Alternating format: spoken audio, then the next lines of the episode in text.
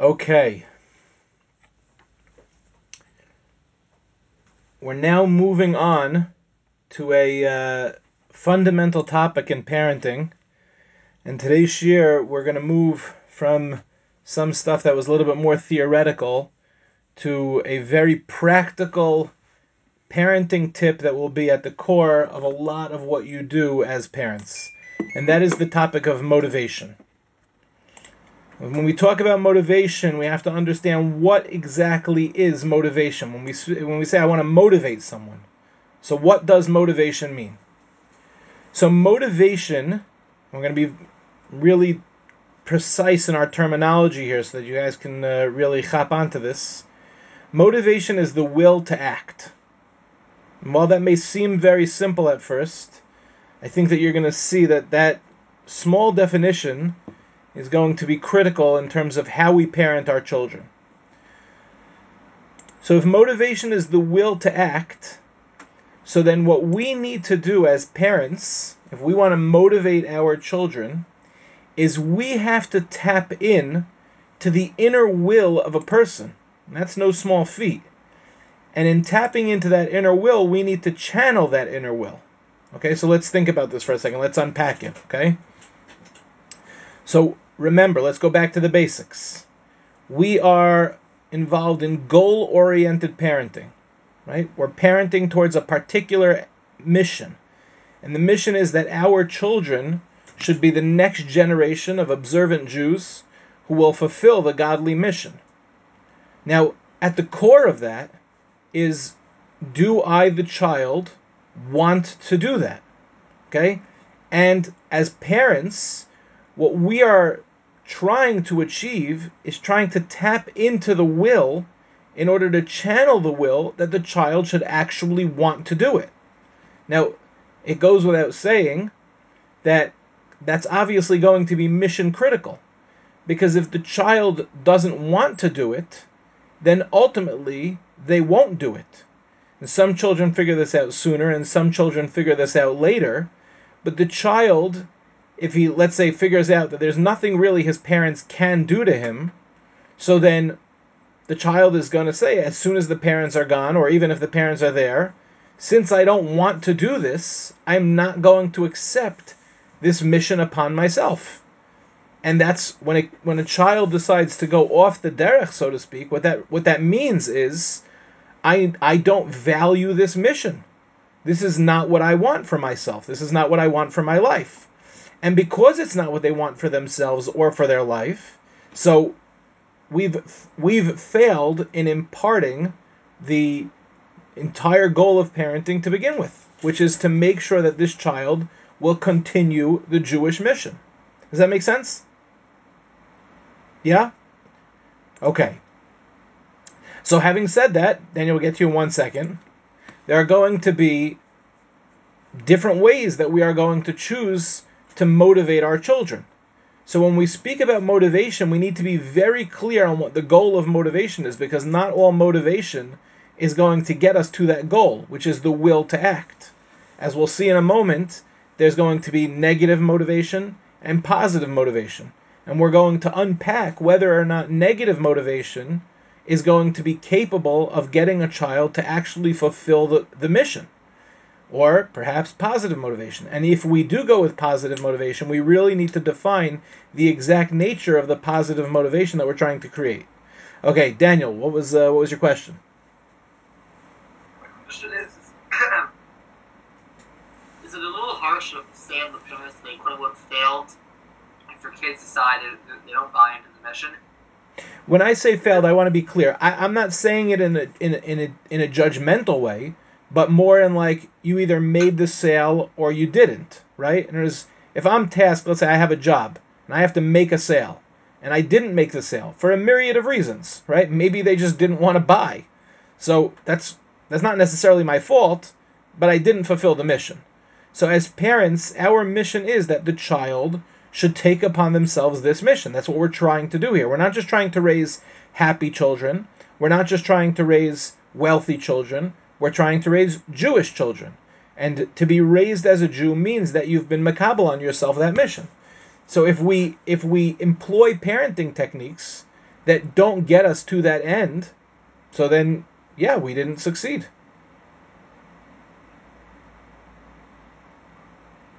All right. Any other questions? Yes, Elon.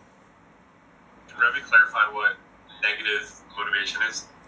Excellent. That's exactly the next thing I wanted to discuss. So when we speak about motivation, there's going to be negative motivation and there's going to be positive motivation. Let's first speak about negative motivation, okay? First of all, negative methods, right, may be, they, they may be, um, in the short term, it may look like you're successful, but as we'll see in a moment, it, it's not true motivation, okay? And here's why. Because if I use negative techniques in order to in order to make someone do something, then I failed in the in the very premise of what it is that we were trying to achieve. Let's go back and get our definition straight because this is a it's a deep point. It's not so hard, but it's a deep point. Remember that motivation is about will. Okay? So as the parent, we want to tap into the child's will. That's our goal. Okay? So if we use a negative technique so that the child will perform, we have failed in our basic mission of tapping into the child's will. Does that make sense? Yeah? So it goes like this. If I tap in to the inner will of a child, then there are enduring effects. Okay? Because basically, what we're looking to do is we're looking to invest in the child a particular will that goes with them. Okay, that goes with them wherever wherever they go. Negative motivation is not going to do that. Okay, and here's why. Let's take the following case. Okay, the child is given a task to do. Okay, and they ignore the task. Okay, so uh, let's pick on someone here for a second. Let's say Aryeh Weber. Are you with me? Okay, let's say Aryeh Weber's parents tell him that uh, we expect that in school he's going to get at least a 90 in uh, on the regents. Yeah? And Aryeh basically ignores his parents, doesn't uh, doesn't take school seriously, doesn't do his homework, doesn't study. His parents have hired him a tutor, he doesn't take the tutor seriously, and as a result, he gets a 75 on the test. Okay? So Aryeh has not paid attention to the mission that his parents have set out for him. How have how do the parents respond? Okay? So, as I see it, there are three approaches. Okay? Approach number 1 is do nothing. Don't respond at all. Do nothing. Right? And here the hope in this in this approach is basically the child will ultimately figure this out on their own. Okay? The child will figure it out on their own. Time will go by, the child will grow up, eventually he'll outgrow this way of being, and then, God willing, he'll be successful. Right? And at first glance, that may seem like a good idea. But there's something fundamentally wrong with that. Okay? And that is this every interaction between a parent and a child is a learning opportunity for the child. So, what does the child learn when the parent says, This is the goal, and then the child absolutely ignores the goal? What does the child learn? So, the child learns to disregard the parents. The child learns that they can act defiantly and that there'll be no consequence. So, it may very well be true that when that kid goes to college, he will take it seriously, right? It may be true but there have been other lessons, very negative lessons, that have been learned along the way. Okay? And this is true in high school, but it's certainly true as a it's certainly true as a child. Children are constantly learning. And when a child misbehaves and a parent goes, okay, I've, I've done what I can. So then the child learns that they can act defiantly and they don't have to listen to rules, they don't have to be obedient, and nothing will happen. There will be no consequences. That is a very dangerous thing to teach a child, especially when we're trying to raise Jewish children. Because as Jewish as Jewish children, we have goals, we have things that we're looking to succeed in. And that's going to require a level of performance. If you learn that you can act defiantly, so then you can act defiantly towards your parents, you can act defiantly towards your teachers, and certainly you can act defiantly towards God. Does this make sense, Rabbosai? Any questions? Gabriel, this is clear? Okay. Price, this is this is clear. You got this? Okay. there. So what's your other what's your other option? Okay, let's look at the second option. And here, Elon, this is where we start getting into heavy negative uh, negative consequences. Negative we call it negative motivation, but it's not actually negative motivation. It's it's actually uh, in fact quite the opposite. Okay? So here the idea is as follows. I can fight my child. Okay? And here are some of the things that we may use to fight the child. Mental pressure, coercion, physical force, right? There are parents that do this. I'll give you an example. Again, we're not speaking about anything abusive, chas v'shalom. We'll speak about that in a moment. But let's speak just for a second. Let's speak about uh, let's speak about uh, physical coercion. Let's say I am uh, I'm in the supermarket with my four-year-old child, right? And we walk down an aisle, and the child sees that accidentally the parent has turned into the cookie aisle. See, in Eretz Yisrael we don't have a cookie aisle, but in America, Baruch Hashem, there are cookie aisles, entire aisles that are dedicated for the various types of cookies that Baruch Hashem we have today in our kosher world. Okay? And the child looks up at you in wonderment and he says, Dad, look what we have discovered. We have discovered the cookie aisle. And the child looks at you and you know what's coming. The kid says, Please, please, Dad, please, can I have a cookie? And you start to negotiate with the child. Like a foolish parent, you start to negotiate. And you say, Now, now, little little Ruvain, little Shimon, whatever you've named your child, you know that uh, we had a cookie when we first got here, and we're gonna have a cookie Be'ezer Hashem when you uh, when you get into the car. But right now, we're not gonna have any cookies. The child looks up at you and begins to laugh because they know that they hold all the power. And so, what do they do? What do they do, Rabbosai? They throw a temper tantrum in the middle of the supermarket. And there you are, and it's uh, it's Friday. You're shopping for Shabbos, and your four-year-old child is sitting on the floor of the supermarket, banging his hands and stamping his feet and screaming, "I want a cookie." So option number one is give the kid a cookie because you're being embarrassed in front of the Jewish community, and you know if you're embarrassed in front of the Jewish community, you may your children may never get a shidduch. That might be the end of your life. You know, people will talk about it in shul. Did you see? Did you see what? Uh, what can I pick on? Did you see what Baker's kid was doing in Gourmet Glatt? Right? Did you see uh, what was going on over there? Right? So option number one is just give him the cookie. If you give him the cookie, you reinforce the behavior. Option number two pick the kid up. You just physically lift the child up. Now, that doesn't sound so crazy to you guys, right? Because it's like the kid is having a temper tantrum. He is little. I am big, right? This is the advantage of being a parent over a four year old. You lift the kid up and you put him back in the car and you say to the kid, right, with a very stern face, now you're not getting anything. And you and you and you point, right? And you're very aggressive, mentally coercing the child into silence. Now, first of all, it may very well be a game that you lose. The child may scream anyway. But let's let's say that you were successful.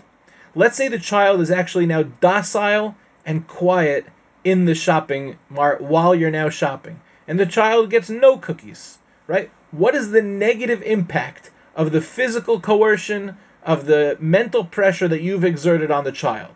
So number one, obviously it goes without saying, but of course we have to say this because if we don't say it, then chas v'shalom, somebody might misconstrue here. If we're speaking about physical abuse, right? If we're speaking about physical abuse, the impact on the child will be exceptionally de- deleterious.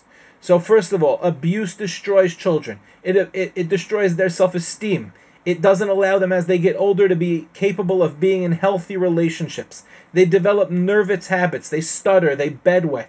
They don't know how to, they, they don't have the confidence to engage in friendships. So, physical abuse is a terrible, terrible, evil choice.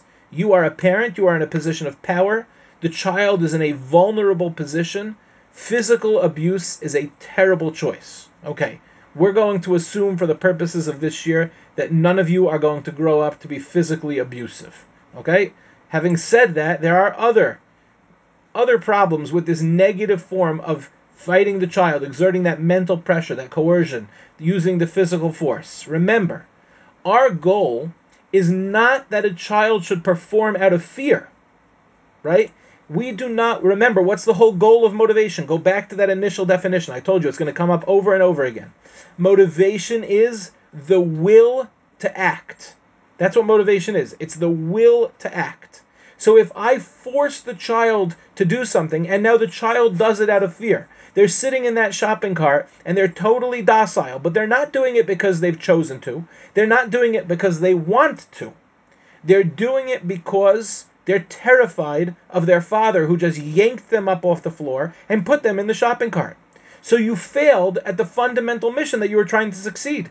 The goal here was to be motivational, to, to get the child to a point where they want to do it. If you've coerced the child into doing it, so fundamentally you failed at what you were trying to do. And therefore, what happens when you remove that fear from the child? Right? The child now grows up and they don't have a fear of their parent because they're no longer four years old. Right? Now they're 16, 17, 18 years old, and the child has realized, hey, there's nothing that my dad can do to me. He can't pick me up. He can't he could scream at me all he wants, but honestly, I don't care, right? At that point, the child will simply relinquish their obedience because honestly, the only reason I was ever doing it was out of fear. And by the way, we see this a lot, right? People are growing up. The only reason they're serving God is some misplaced sense of fear. Now they've grown up, they get a little smarter, and they go, I don't know if I need to fear like that childish fear that I had when I was little. And then they start asking themselves the question Do I really want this? And the answer to that question may very well be No, I don't want this. And since they don't want it, they're not going to perform. That's number one. These negative type of what's called these negative type of interactions with your children fail in the basic mission to get your child to want this, to claim it as their own. Another one, the child will learn not to value your goals. If the child sees that the relationship with the parent is is built on um, is built on you know the the parent has to coerce me into doing something, right? So then that's probably not a child that's going to ultimately grow up and say, okay, you know, like these are the things I want to do. Why would I value the goals of such a person? Okay? Another problem you won the battle and you lost the war. Okay? Because what you've taught the child now is that coercion is a is a is an acceptable tool. So now what does the child learn? Okay, you coerce me, now I'm going to coerce you.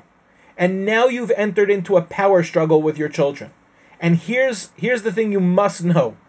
You as a parent, you will lose that power struggle because you will have to go to exceptionally horrific methods in order to win that power struggle. And as the children get older, older by the way, you have less and less control, and therefore your your methods of coercion need to become more and more draconian. So take for example the kid who's chutzpahdik to his parents, okay?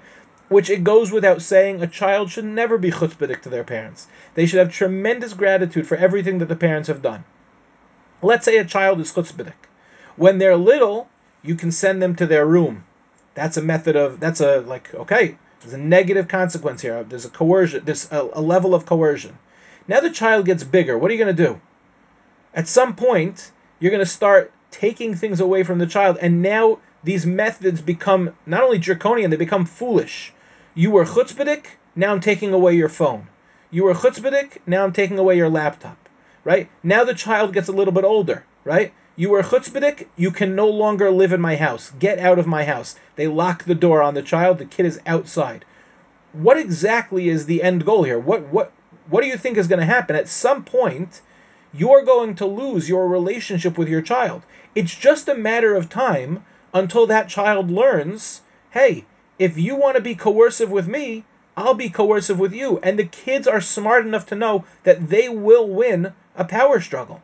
The child will lose terribly also because now what's going to happen is that child is going to grow up and do the same thing to the people that are in their lives. So even though as a parent you may have won the, that particular battle, ultimately you will lose the war. Your child will become someone who engages in power struggles. Here's another one, right? If you teach your children that level of intolerance and disrespect, what do you think your kids are going to grow up to do?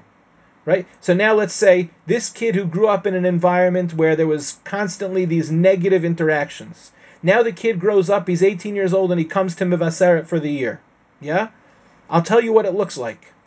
In the dorms, he, he can't live with other people. Nobody wants to be around him. He's constantly getting angry and yelling and getting upset. And when things don't go his way, he's he's uh, he's verbally abusive and he's and he's you know he shuts he shuts off his roommates and nobody can speak to him. The madrichim are brought in. The av bayit is brought in. Eventually, it comes to me. These kids grow up, and very often they are going to display those same tactics that they saw what their parents do to them. They're going to do it to the people around them. And this is going to get in the way of them developing meaningful relationships. Last but not least, to preserve pride and identity, the child develops a protective shell. Every single person needs to have an identity, right? That's the fundamental challenge that we're all engaged in. We need an identity. So when our identity is attacked, and make no mistake about it, when a parent is doing that physical and mental type of coercion, the child feels under attack. And so the child will develop a protective shell because it's really painful to be in a it's really painful to be in a situation where you as the parent I'm sorry, it's where you as the child, it's really painful to be in a situation where you as the child feel you're under attack. And so you have no basic pride. And so what happens is that the children will develop a protective shell, and that will look like different things to different people.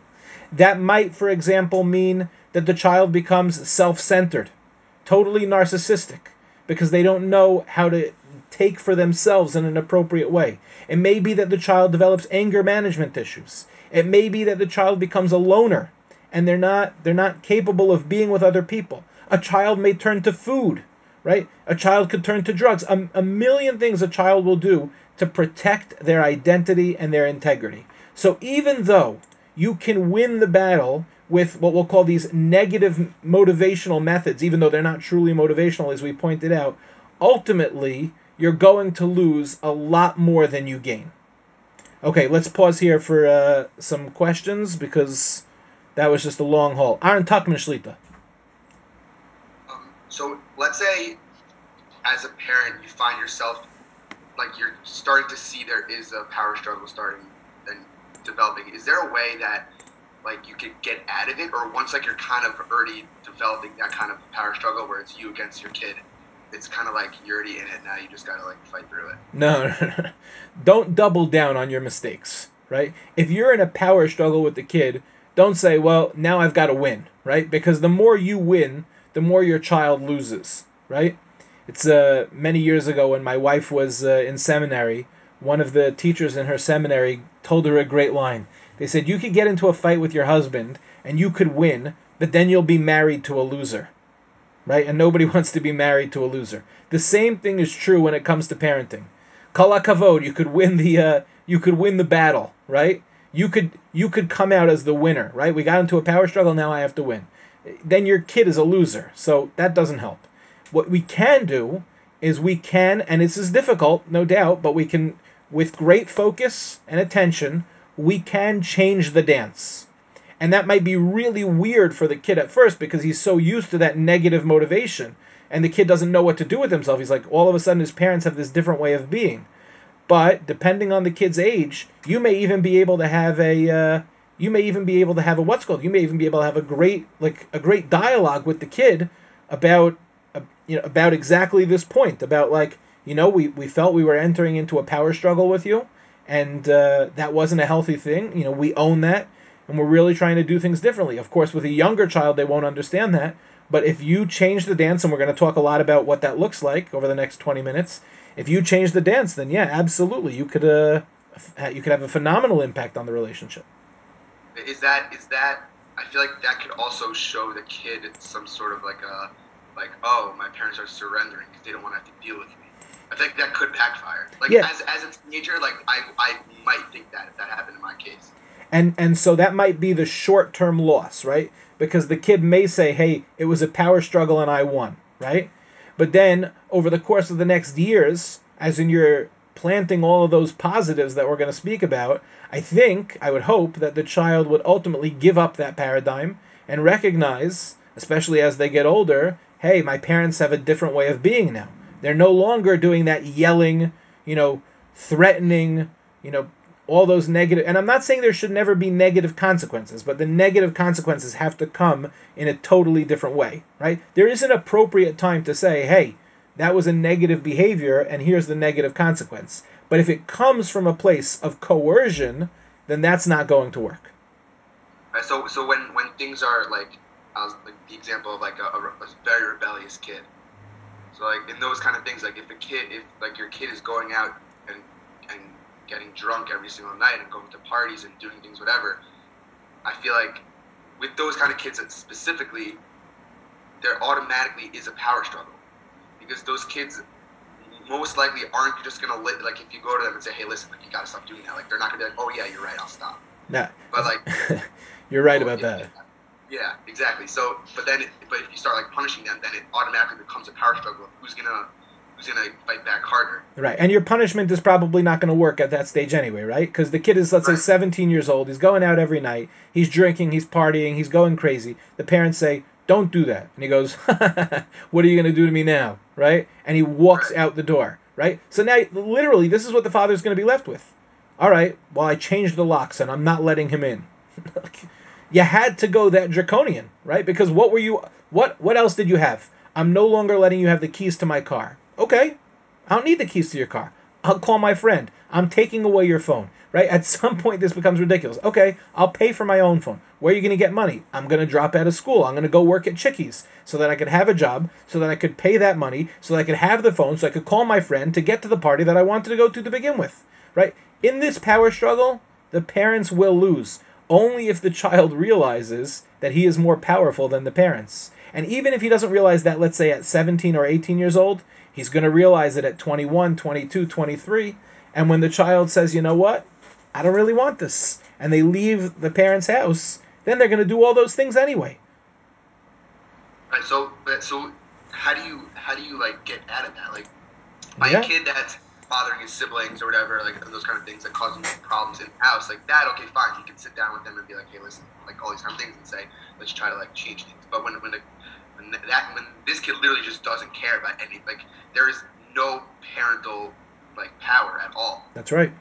That's right. So how do you how do you kind of work your way out of that, or is that it's just like one of those situations where it's a lose lose? No, no, no, no, no, no. I, I think you can work your way out of it. In fact, I have here um, a whole section on obedience and the challenge of children who are incapable of moti- of obedience, and what do you do in that situation? So we're going to get there.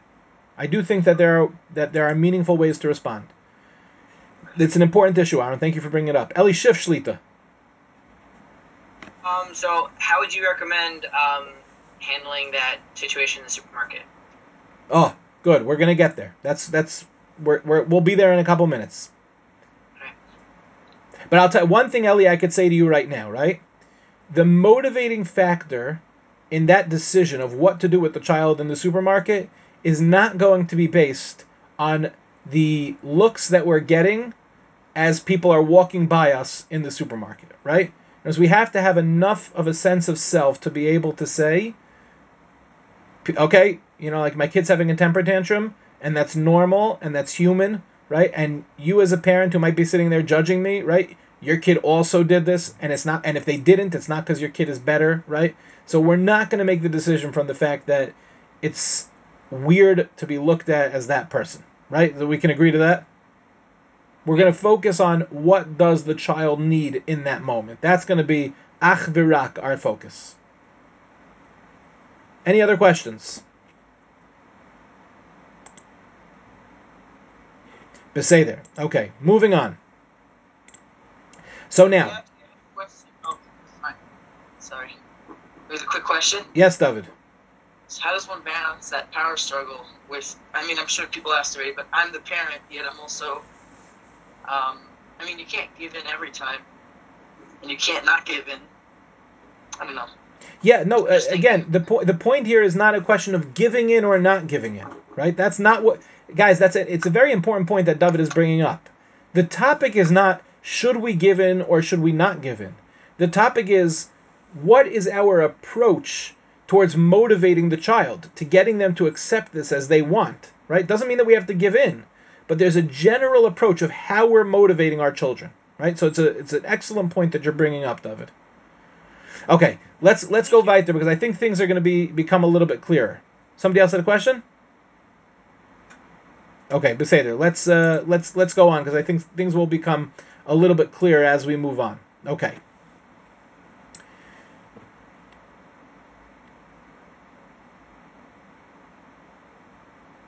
Let's talk about positive motivation for a second. As we said, motivation means the will to act. Okay, and this requires us to tap into that inner will, as we said. Negative motivation doesn't really tap into that inner will. Okay? When a person taps into that inner will, there's enduring effects. Okay? And here's what I mean when I say enduring effects. That's where we left off before. What is what does it mean to have an enduring impact? Remember that the pasuk says, "Chanoch lenar al pidarko," right? Educate the child according to his ways. Gam ki yazkin lo yasser mimena, right? Educate the child according to his ways so that even when he gets older, he will continue on this path. So when you tap in to the inner will of a child, okay, and you say, and, and you're able to get there and say, okay, this is what you want, and the kid has now accepted that in the future, right? So then in the future, they'll be able to call upon that inner drive and be able to say, okay, this is what I want. Okay? Does that make sense? Yeah? So how do we do that? So let's let's speak about a teenager for a second, even though this is, you know, not necessarily always the case. But let's speak about a teenager for a second. Let's take the following example. Imagine for a moment that you're the CEO of a major company. Okay? And as the CEO of a major company, most of the people in upper management, they're with you. Okay? They they're they're highly paid. They've become upper management for a reason, right? So they're capable of, you know, of motivation, so to speak, right? There is they're there, they're with you, right? They're not going to be unmotivated. Then you have your middle managers. Your middle managers are more or less motivated too. Your middle managers more or less get it, right? Again, they're climbing the ladder, they want to get to that upper management spot, right? They have their jobs, they do it well. What do you do with the guys in the warehouse, right? How do you motivate them, right? They're minimum wage guys, right? And they're doing their job, but they're not exactly motivated. They're not working at maximum capacity. What do you do to get those people, right? The lowest people on the totem pole. What do you get those people to be to you know to do to be motivated? So here's the classic thing. Let's create an incentive program. Let's create an incentive program, right? If you can do X amount of work in X amount of hours over X amount of days and X amount of weeks, then you're going to have an Employee of the Month award. You're going to win Employee of the Month. You're going to get a twenty-five dollar you know gift card to Amazon, and it's going to be amazing, right? So even if you made the incentive program really good, right? Ultimately, what would happen? Ultimately, what would happen? Rabosai, what would happen? What do you think? Stop caring at a certain point. Yeah, and it's it's, it's gonna be it's gonna be a little ridiculous. In my it, it seems to me it's gonna be a little ridiculous. It's not really gonna last, right? Because well, I if you up the prize every month. oh oh good. So now what's so what are you left with? So you're left with okay. These guys are used to getting now ten thousand dollar a month bonuses. That's not gonna work for the company. So really, what we need to be doing, and this is a hard thing to do, but really what we need to be doing is we need to um, we need to explain to everybody in the company why the company exists. Right? So for example, if you're working in a warehouse, right? And you're just, you know, shipping boxes. So it doesn't really matter to you what you do, you're just shipping boxes. But if you knew, for example, that you were shipping medical devices that were going to a third world country that were going to be saving lives, right? So that might be a different experience for you, right? Now you're not just shipping boxes. What are you doing, Rabosai? You're saving lives, right? You're a part of a process. So what can we do to motivate people? Motivation comes with understanding the mission of why I'm doing this to begin with, right? And teenagers will tell you this. They'll be very honest with you, actually.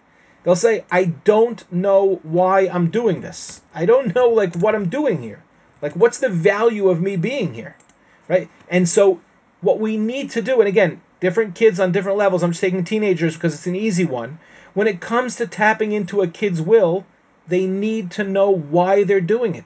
They need to know what the mission is. If you want a kid in their inner will to accept upon themselves the mission of Judaism, you have to be prepared to teach them what is the mission of Judaism.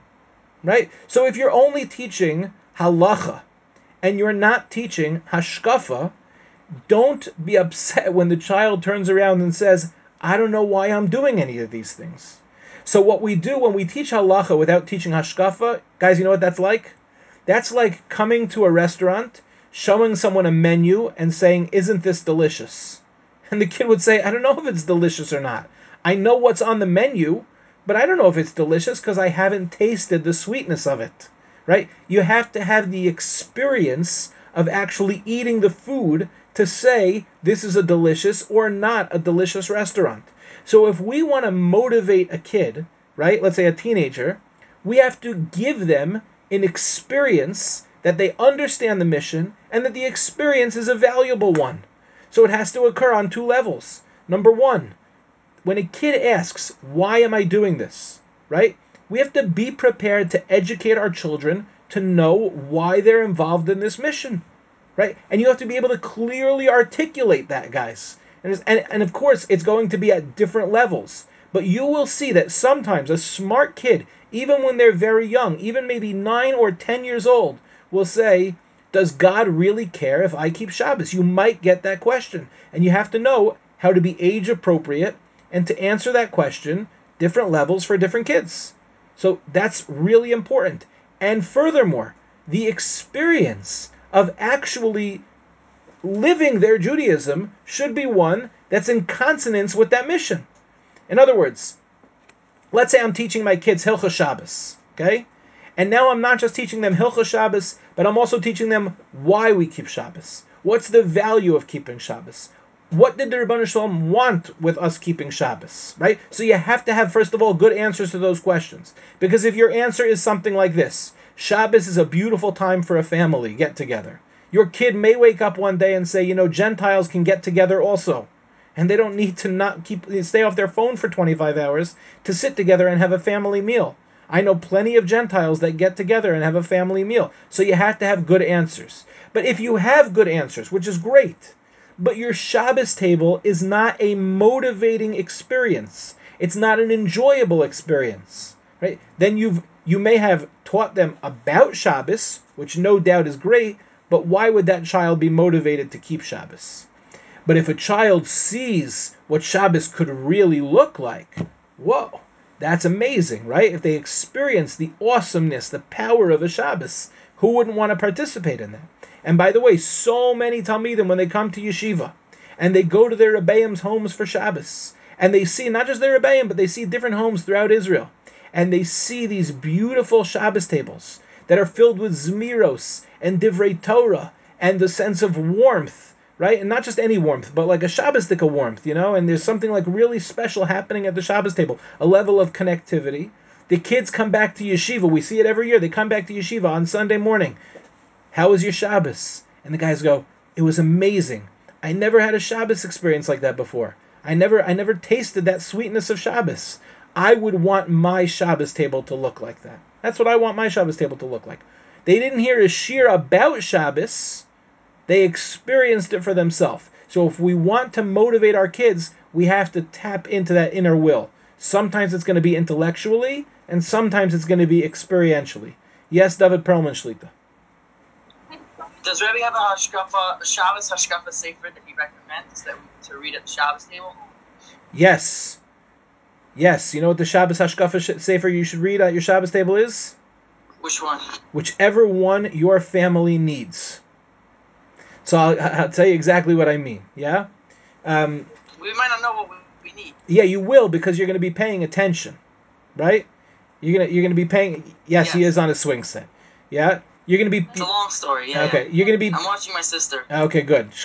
So you're going to be paying attention to your kids, so you're going to know what they need. So, for example, my wife and I, we were paying attention to our kids, and we realized that there was a lot of lashon hara going on in the house, and so we chose for a year. We went through Hilchus lashon hara every single Shabbos, just a couple of minutes at the Shabbos table. That was a beautiful way of teaching our kids Ahavas Yisrael, right?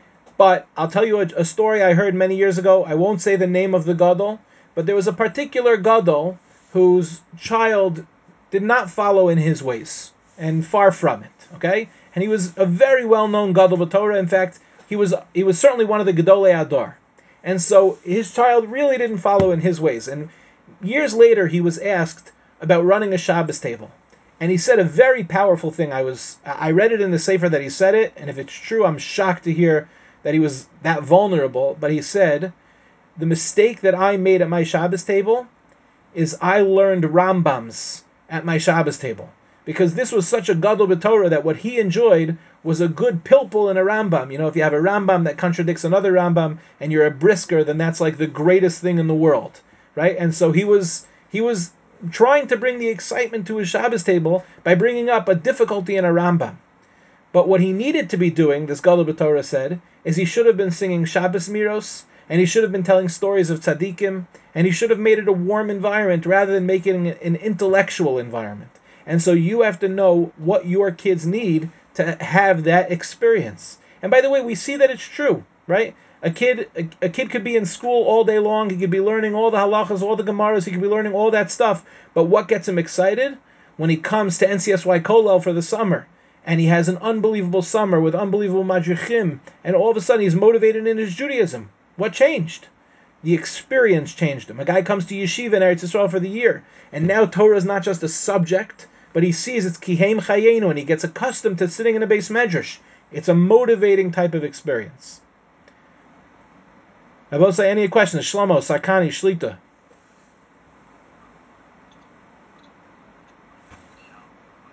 Shlomo, unfortunately, I can't hear you. Yes. Uh, so what happens if the child doesn't agree with the cute layout? I choose you do it full. Shlomo, unfortunately, it's breaking up, and I'm not capable of hearing you. I'm sorry. Want to take one last shot at it?